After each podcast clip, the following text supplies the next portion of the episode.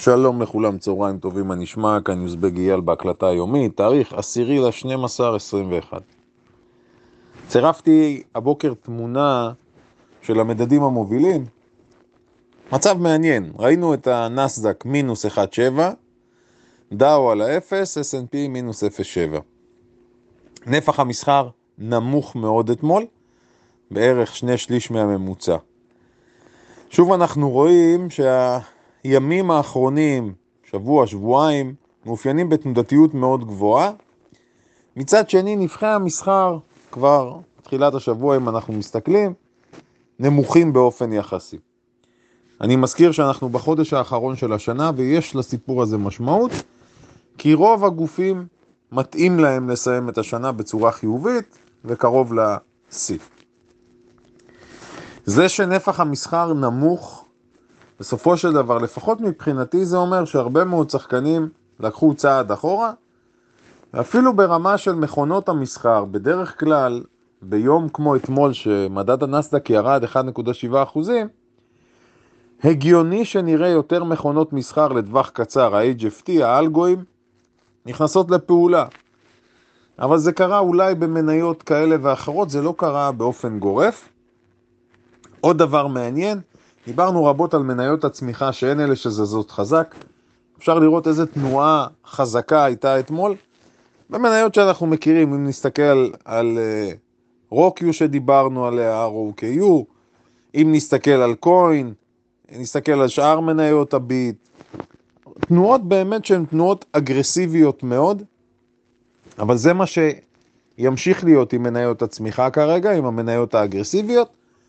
צריך לקחת את זה בחשבון. אין מה לנסות להילחם בזה, אלא רק לנסות לתעל את זה לטובתנו. דיברנו אתמול על ג'ומאיה נניח, אחרי מהלך של 50% מ-10 לאזור ה-15 דולר, אמרנו שבדרך כלל אחרי שלושה ימים כאלה, סביר שהיא תרד, זה באמת היה, הייתה ירידה משמעותית. זאת אומרת, אין פה באמת הפתעות, אבל ואבל גדול, הגורילות ממשיכות בשלהן. מה בכל זאת צד את עיני אתמול?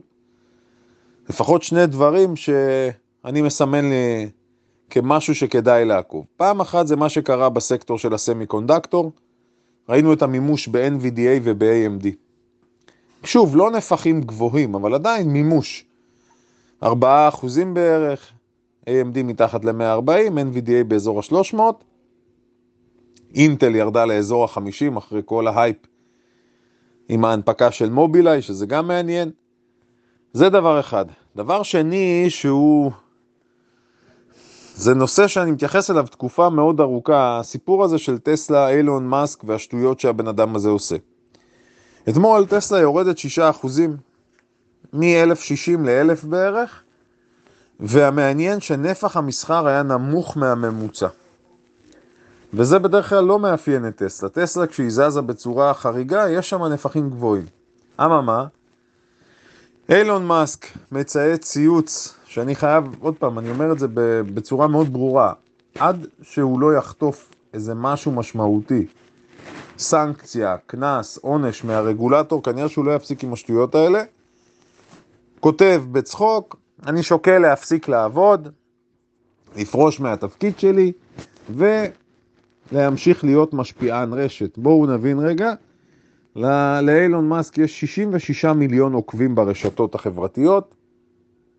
הוא מימש בחודש וחצי האחרונים, הוא מימש מניות בשווי של כמעט 12 מיליארד דולר. ובכל זאת, אנחנו מדברים פה על מסה קריטית מה שנקרא, ולראיה באמת, טסלה אתמול מתממשת, אני מזכיר, כשהיא פרצה את האלף בפעם הראשונה אמרנו שההיגיון אומר שמי שצריך לשחק את המשחק עכשיו, צריך לשחק את המשחק בשילוב עם נגזרים פיננסיים.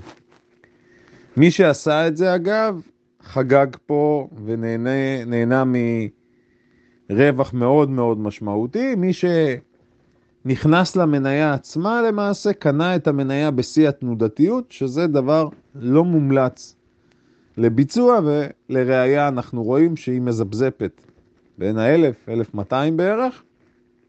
היום ב pre-market היא כבר הייתה 2% פחות, נראה לאן הסיפור הזה הולך. עוד דבר חשוב מאוד, הנושא של חברת אברגרנד הסינית, חברת הנדל"ן שכעיקרון נכנסה כרגע להליך של פשיטת רגל, או שהיא רגע אחד לפניו, כי היא לא מצליחה להחזיר לנושים שלה, לבעלי האג"ח, היא לא מצליחה להחזיר את הכסף, אז אין לזה עבורנו חשיבות, אבל יש חשיבות למשהו אחר, יש חשיבות פה לפסיכולוגיה ולכותרות. לפני חודשיים, שלושה, שזה עלה לכותרות, אמרו, האם זאת תהיה אבן הדומינו הראשונה שתיפול ותפיל את כל המגדל ברמה גלובלית? אני גיחכתי, כי מבחינתי לפחות, לא ייתכן שחברה כזו תצליח לייצר אפקט דומינו שישפיע על השווקים בארצות הברית, ותראו את האדישות, זה לא מעניין אף אחד. היום, אתמול, הודעות בכל הרשתות הנחשבות, ושום דבר, אדישות מוחלטת. אז למה אני אומר חשיבות גבוהה? חשיבות גבוהה שאנחנו בתור משקיעים וסוחרים צריכים להבדיל בין הודעות שהן עושות כותרות ומושכות traffic ותנועה, לבין הודעות שבאמת יכולה להיות להן השפעה על המחירים עצמן של המניות, על המחירים של המדדים. אז זו דוגמה מצוינת בעיניי, אדישות פשוט מוחלטת, זה פשוט לא מעניין אף אחד. אז כל אחד מאיתנו צריך לעשות את החשבון נפש הזה עם עצמו, ולהבין כמה משפיע עליו, יותר או פחות, כמה משפיע עליו או כמה משפיעים עליו רעשי רקע כאלה ואחרים. אז אפשר לראות שבמקרה שלנו שום דבר מעניין, וזה גם טבעי. נכון, אני אגיד במאמר מוסגר, יש סיפור עם הנדלן הסיני, מה שנקרא עם ערי הרפאים. יש בסין ערים שלמות שהן לא מאוכלסות, שיש שם בניינים נטושים, רבי קומות נטושים. מדברים על זה שזה יכול לגרום לבעיה בסין.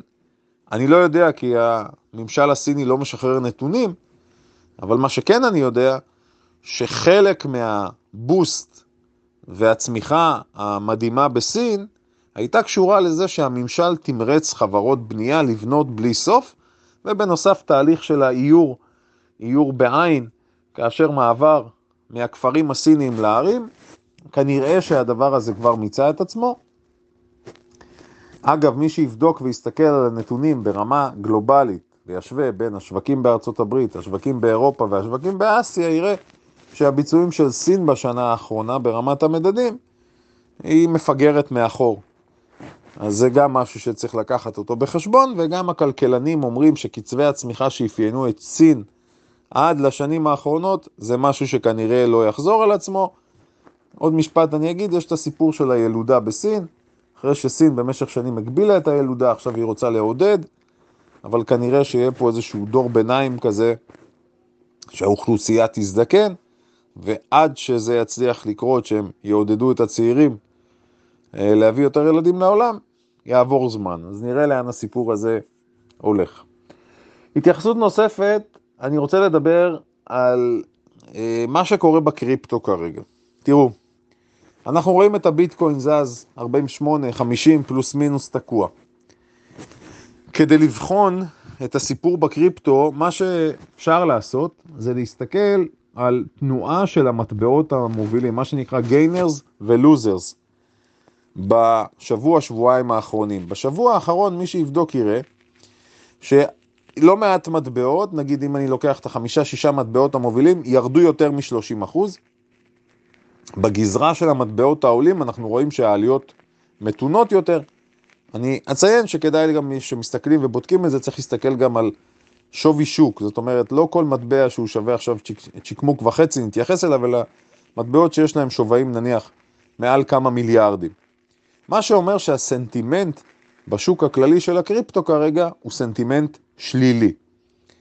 יותר ויותר ניתוחים מדברים על זה שכנראה אנחנו לקראת מהלך יורד שם בביטקוין. אני כרגע מודה, אני רק מסתכל, אמרתי, קראתי טוב מאוד את מה שקרה שם בשנים שאני עוקב אחרי הביטקוין, וכרגע באמת שאני לא יודע לומר, חוץ מזה שהוא צריך להתבסס מעל 53, אם לא, הוא ירד מתחת ל-42, ירידה מתחת ל-42, אם תקרה, תביא אותו מהר מאוד ל-37 ול-30. אני באמת לא יודע להגיד כרגע, רק שהסנטימנט הוא שלילי. הרבה חברים אמרו, רגע, אם אנחנו מחזיקים את הביטקוין שנים קדימה, אנחנו יכולים להיות אדישים לזה. האמת היא שלא, שמנהלים השקעה בנכס שהוא כל כך מסוכן ותנודתי, סכנה כמובן, אגב, סיכוי וסיכון הולכים יחד. אז נכס שהוא כל כך תנודתי, אתה לא יכול לקנות אותו ולהגיד אני עוזב אותו עכשיו. צריך להגיב. נניח, אם קניתי אותו בשער מסוים והוא עלה אלף אחוז עכשיו, אז אני לא עושה כלום. אני צריך לעשות משהו, כי הוא, השווי שלו עלה בצורה כזו שהוא משנה את כל התמהיל שלי בתיק. אם קניתי אותו והוא עושה 50 אחוז בשבוע, אז אני לא עושה...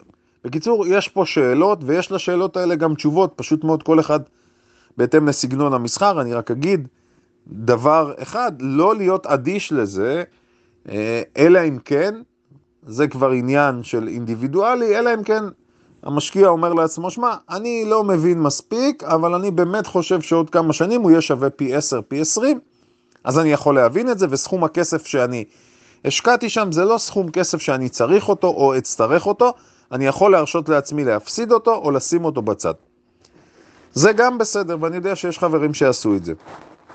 בכל מקרה, אנחנו מתקרבים לסוף השנה, והרלי המדובר של סוף השנה והמאה אלף, כנראה שזה לא יקרה כבר, נראה לאן זה הולך מפה, מה שכן, איך שאני מבין את מה שקורה כרגע, הולכות להיות פה תנועות מאוד חזקות.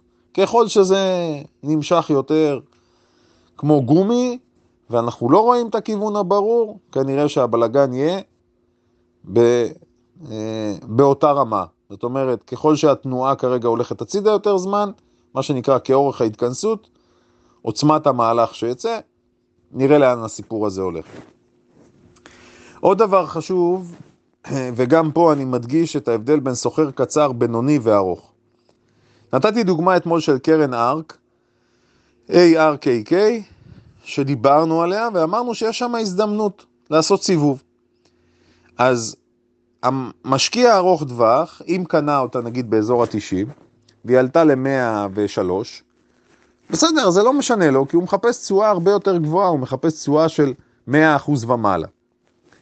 משקיע הסווינג או סוחר הסווינג, זה מאוד משמעותי, כי לעשות ביומיים, שלושה, ארבעה, לייצר בין 10 ל-15 אחוז, זה סיפור אחר. ועכשיו אנחנו רואים, נכון לרגע זה, את הקרן שוב יורדת לאזור ה-97-98 דולר. אז שוב אנחנו חוזרים, ואני מדגיש את זה, כי אני מדבר עם רבים מכם, אתם חייבים לדעת איפה אתם נמצאים על הסקאלה. מה אתם רוצים להשיג, מה הסגנון שלכם, ולא לנסות, אמרתי, לבצע את המעבר תוך כדי. אם אני בעסקה ארוכת טווח, להפוך אותה לקצרת טווח, או בקצרת טווח, להפוך אותה לארוכת טווח. אנחנו לא רוצים להיות במקום הזה. הנפקה מעניינת אתמול של NU, הבנק הברזילאי, שמקבל גם את ה, מה שנקרא, את ה-PR מוורן באפט שתומך בו שם. סימול NU. אתמול די צונן, השוק קיבל את זה בצורה צוננת. נראה לאן זה הולך, לחובבי ההנפקות יכול להיות שיכול לצאת שם איזשהו מהלך המשכי, אבל אני אומר בערבון מוגבל, צריך לראות לאן אנחנו הולכים. דבר נוסף היום, אנחנו מסיימים את השבוע, אז בואו נראה כיצד יסתיים השבוע ברמת גרף שבועי, נבחן גם את הנר, גם את נפח המסחר, ולזכור שעוד שבוע וחצי, שבועיים, אנחנו מתחילים למעשה עם תקופת הסוף שנה, ויהיו לנו גם איזה יומיים שלושה של חופש, לקחת את זה בחשבון. זהו לכרגע חברים יקרים, שיהיה סופה שניים, שתהיה שבת שלום, לנוח, לאכול, לעשות ספורט, מוזיקה, משפחה, חברים, מה שאתם אוהבים. להתראות.